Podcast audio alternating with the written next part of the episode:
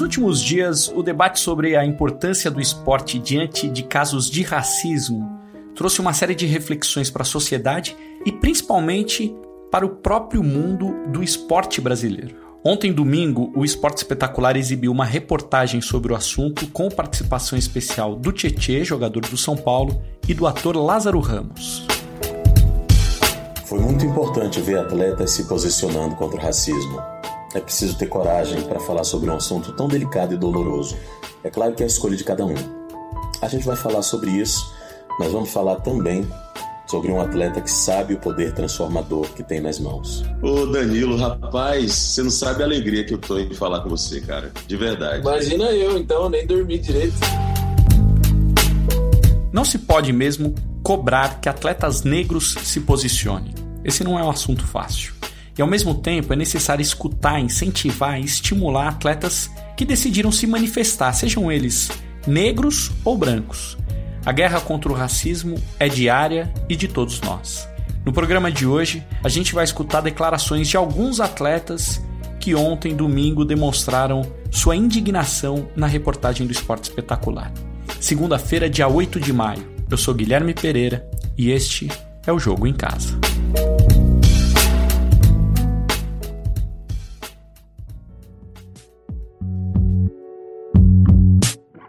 Comigo na linha nesse momento está o jornalista Elton de Castro, diretamente do Recife. O Elton participou da equipe que produziu essa reportagem do Esporte Espetacular e de outras sobre o tema que estão sendo publicadas no nosso Globesport.com. Elton, depois de toda a sua apuração, a que tipo de conclusão foi possível chegar sobre esse assunto, racismo e o esporte brasileiro? Fala Gui, fala pessoal que tá ouvindo o podcast. Cara, assim, eu acho que aí a, a gente não, precisa, não pode, não deve é, restringir a luta do, contra o racismo aos atletas negros, entendeu? Eu acho que isso fica muito evidente para mim que eles, que nós, por si só, não temos esse poder. Não temos esse poder porque o sistema é um sistema branco. Quem manda é branco quem, como é que se diz, tem o maior capital envolvido é branco. Então, se não tiver, tivermos o, o apoio, que é fundamental, de atletas e torcedores brancos, o movimento vai se restringir às hashtags que se levantam nas redes sociais, tá, entendeu? Um bom exemplo disso é que você pega no campeonato alemão um jogo sendo parado porque o patrocinador está sendo xingado e no restante do mundo, atletas negros são sistematicamente chamados de macaco e nada muda, ninguém. Quem sai geralmente é o atleta e quando o atleta sai de campo, ele é culpabilizado. Feito Manega, que saiu no, no campeonato português e ele foi culpado, chamado de destemperado, como se fosse destemperado. Alguém ouvir, se ouvir, ouvir as pessoas chamando de macaco, sair do estádio e ser recriminado. Na minha avaliação, é ou existe um engajamento também dos atletas brancos, que a gente tem uma mania de ficar, ah, cadê o posicionamento de fulano, cadê o posicionamento de ciclano, todos negros. Não cobramos os posicionamentos dos atletas brancos. Não cobramos. Temos que cobrar. Perfeito. E você conversou com muitos atletas, né, para fazer as suas reportagens. O que você sentiu dos atletas? Cara, eu senti é, uma mistura, porque também, assim, você se inclui no problema, né? Então é uma mistura de, de sentimentos. Muita, muita, muita insatisfação pelo fato de falarem sempre, mas serem pouco ouvidos, entendeu? É, não, não é raro o atleta brasileiro se posicionar, mas é raro o posicionamento do atleta brasileiro ser difundido. Isso vem desde lá de trás, desde Reinaldo, enfim. Tem o grafite, que eu converso com o grafite, ele, tipo, ele é muito chateado com isso.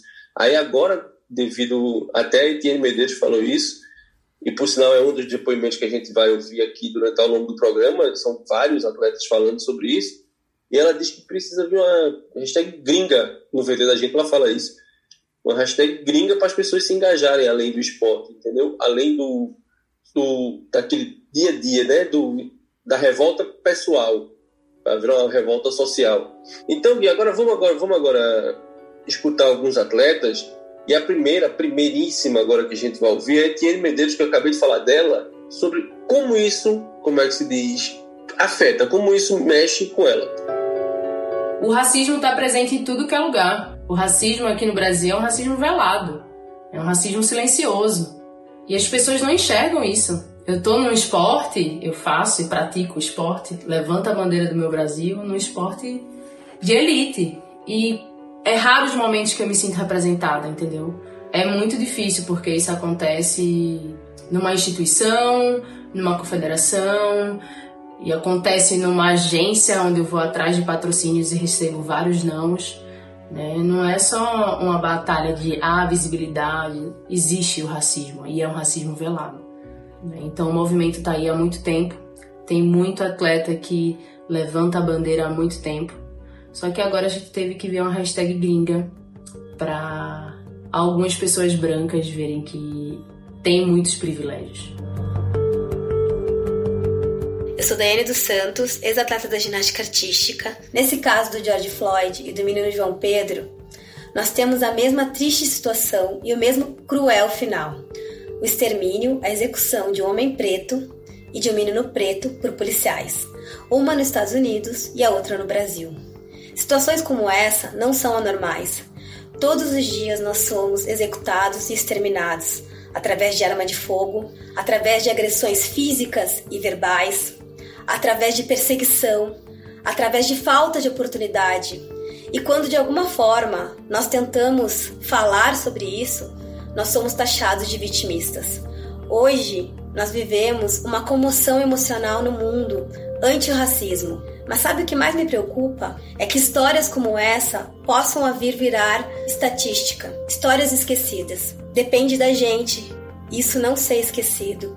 Toda essa crueldade, todo esse pranto e dor de famílias que perderam seus entes queridos somente pela cor da pele precisa mudar. E depende de mim, depende de você.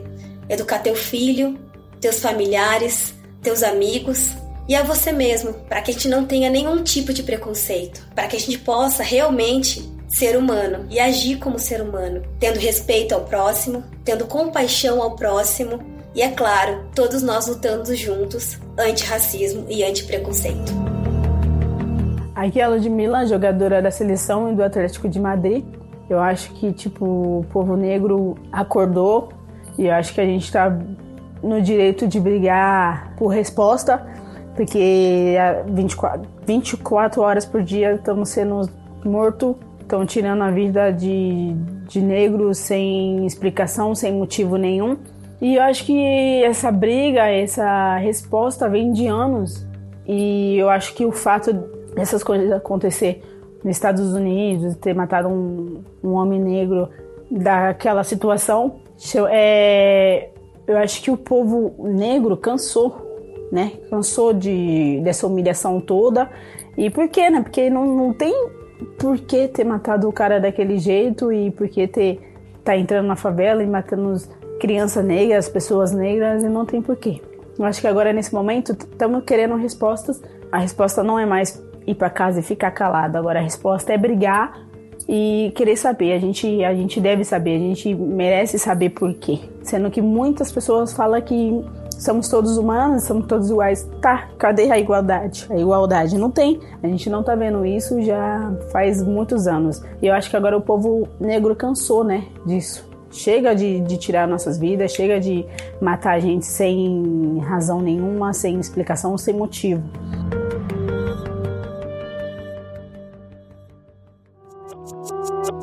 Existe também aqui no Brasil um histórico de silenciamento de atletas que se manifestaram.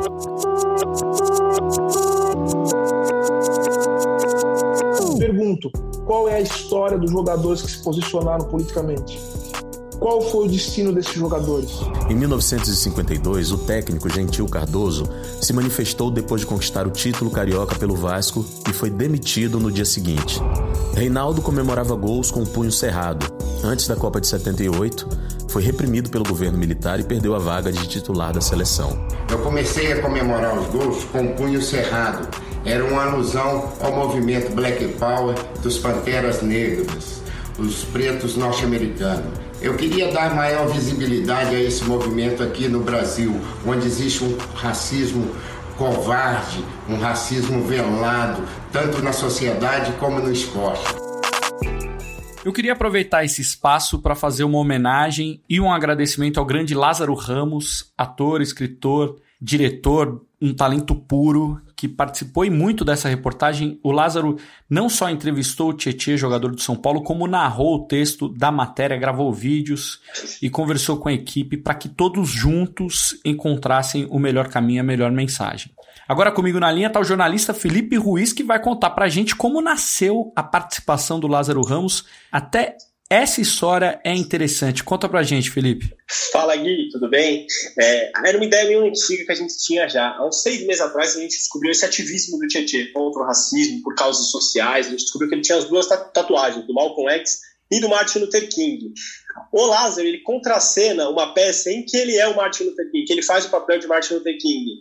E aí a gente pensou, pô, tudo a ver a gente colocar os dois para bater um papo sobre isso. Aí, há cinco meses atrás, eu entrei em contato com, com, com o Lázaro, em janeiro desse ano.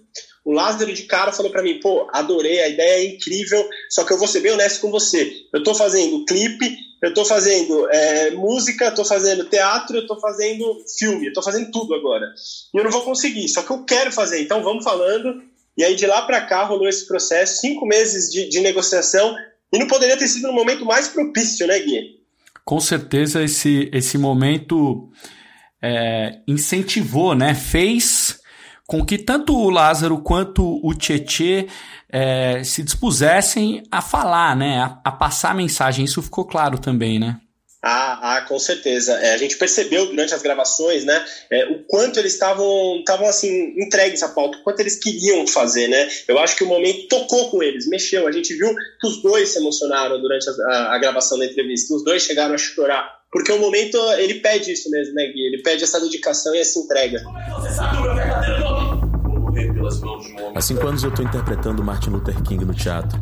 Ele foi assassinado em 1968 por lutar pelos direitos civis dos negros nos Estados Unidos. Luther King está marcado na minha vida, na de muitos negros ao redor do mundo e na do Tietê também. Essas tatuagens foram quando eu estava na Ucrânia eu fiz elas. Depois de alguma situação que eu acabei sofrendo lá.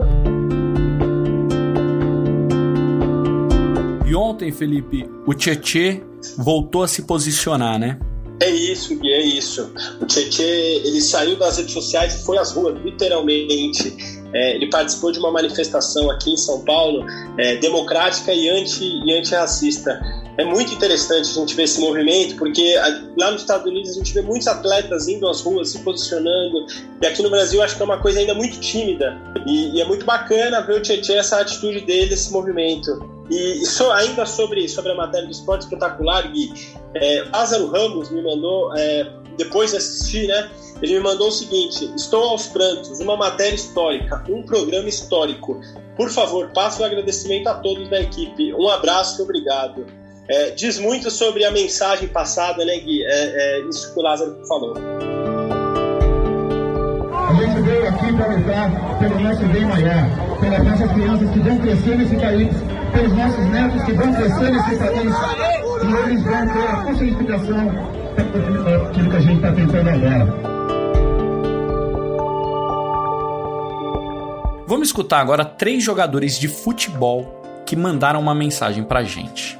Fala pessoal, aqui é o Gabriel Jesus e vim falar um pouquinho sobre os acontecimentos dos últimos dias, dos últimos anos.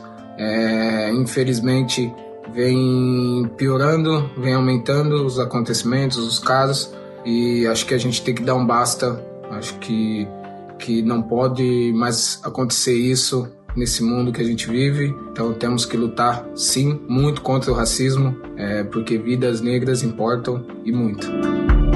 Olá pessoal, eu sou o William do Chelsea. Primeiro falando sobre a morte do menino João Pedro, que foi assassinado acho que dentro de casa, né? É, a gente costuma tratar assuntos assim como um assunto normal e, e não é normal. É mais um menino é, negro sendo assassinado dentro de casa e ninguém sabe explicar o porquê. E com certeza isso mexe muito comigo e, e com muitas outras pessoas negras que moram no Brasil e ao redor do mundo também. Então, creio que quando a gente começar a tratar assuntos como esse é, não sendo um assunto normal, porque hoje em dia é, é natural e, e, as pessoas devem pensar, ah, mais, mais um, mais, uma, mais um caso. As pessoas acabam não dando tanta importância. Vale o protesto, é claro que o protesto sem vandalismo, mas um protesto é, pedindo justiça. É importante o posicionamento de, de muitas pessoas, principalmente negras também. E eu tô do lado do protesto, tô do lado do posicionamento para que isso possa acabar de uma vez por todas, né? E falando sobre o racismo também, já emendando, é, é um fato que, que sempre existiu desde a minha infância. É, eu passei por algumas situações também.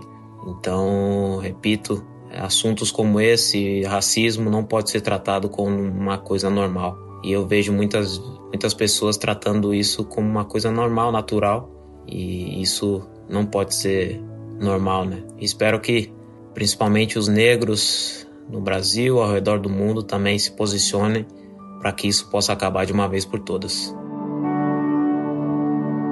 Olá, aqui é o Elias, mainstream atrás de futebol, 35 anos, um preto que venceu na vida, que luta desde cedo contra uma desigualdade social, né?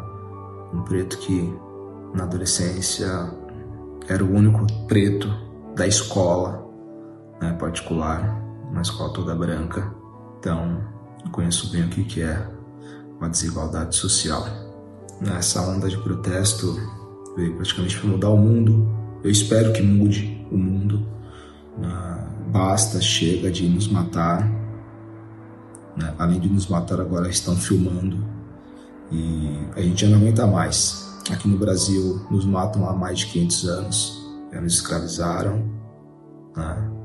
já roubaram nossa riqueza e agora estão nos matando. E aqui a gente já entra sempre na desigualdade, né? a gente sempre entra perdendo para uma pessoa branca. A concorrência sempre é desleal. E além do mais, agora estão nos matando.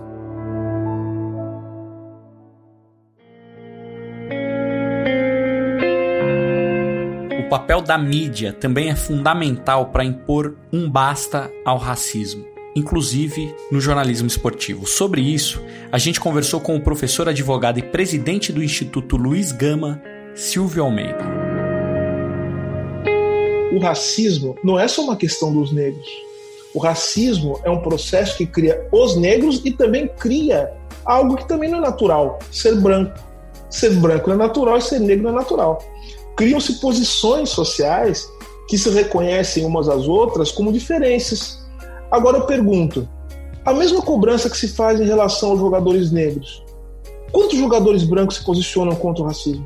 E os jogadores brancos não têm que se posicionar? Por exemplo, é fundamental que o dia que houver um ato racista dentro de um estádio, que os jogadores brancos sejam solidários com os jogadores negros e também saiam de campo.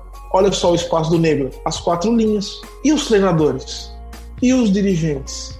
E os jornalistas também?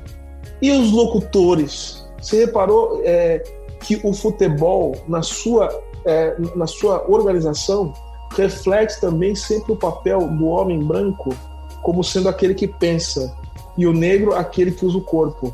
Quem são as pessoas que pensam? É o treinador, é o dirigente, que é outra coisa, não é só o que pensa. O homem branco não só é aquele que pensa, mas aquele que merece confiança. Quem é que merece confiança? O goleiro, o juiz e o capitão do time. Você nota como tem poucos negros nesses lugares?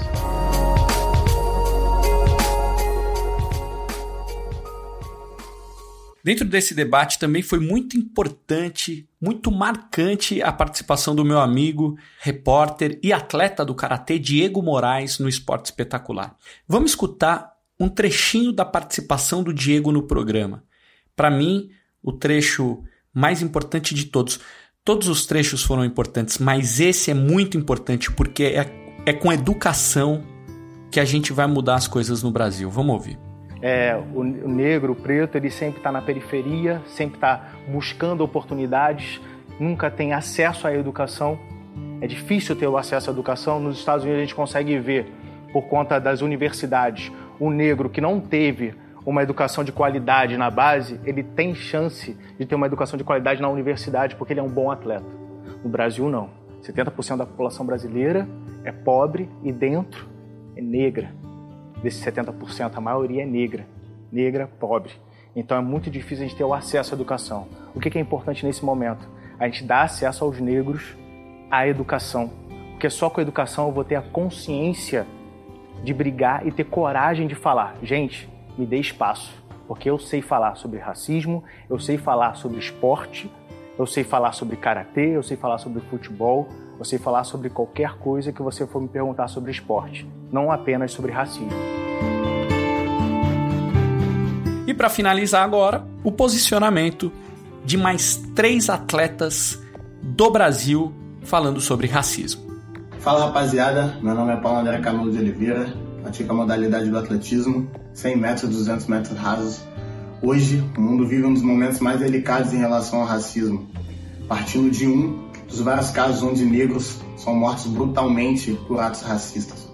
E essa luta contra o racismo não pode ser somente de nós que somos negros, essa luta é de todos.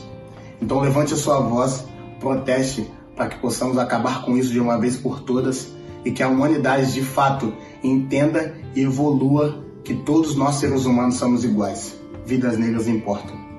Olá, eu sou a tenista Telina Pereira, estou passando aqui para dizer que vidas negras importam e que eu espero do fundo do meu coração que um dia a gente possa amar o próximo independente da cor.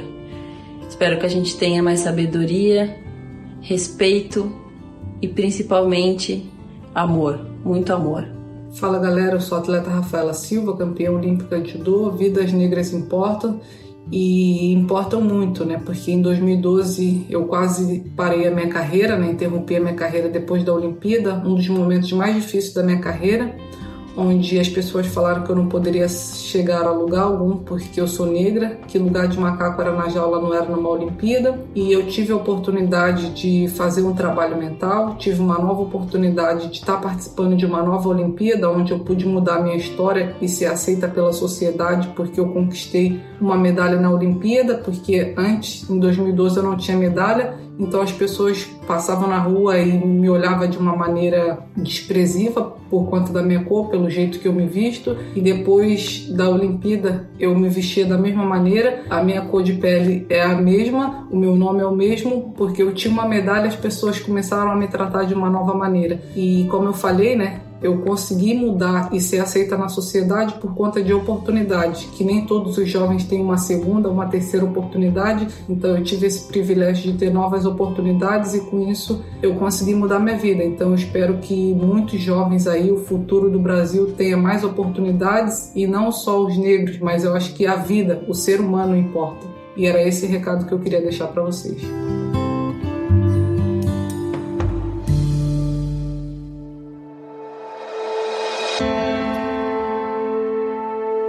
É isso, amigos. Obrigado pela sua companhia. Esse debate não pode acabar aqui. Continuemos atentos, fortes e em busca de uma sociedade mais justa e igualitária.